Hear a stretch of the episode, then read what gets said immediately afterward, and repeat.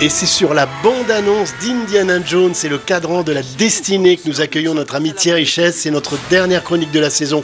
Bonjour Thierry. Bonjour. Une seule question que tous nos auditeurs se posent. Est-ce que vous revenez nous parler cinéma à la rentrée sur notre antenne? Je pars à la retraite.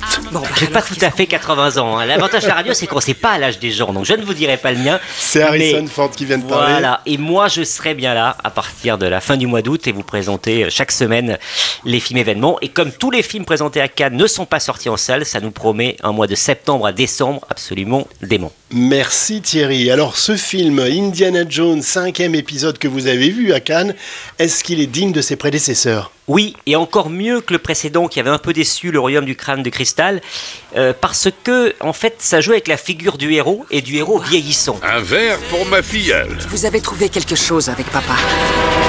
Dans un train, pendant la guerre.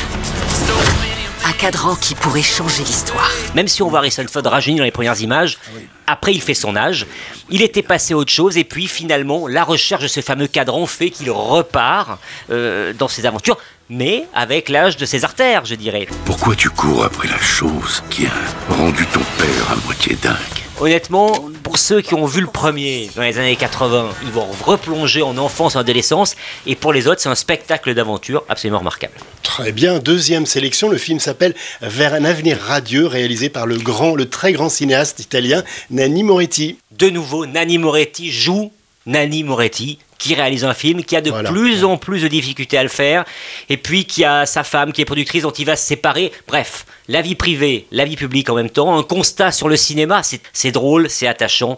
C'est du Moretti pur jus. Donc deux, deux, vraiment très belles sélections vers un avenir radieux de Nanni Moretti et Indiana Jones c'est le cadran de la destinée. Les deux films sont en salle cette semaine, à retrouver également dans le magazine Première et sur première.fr.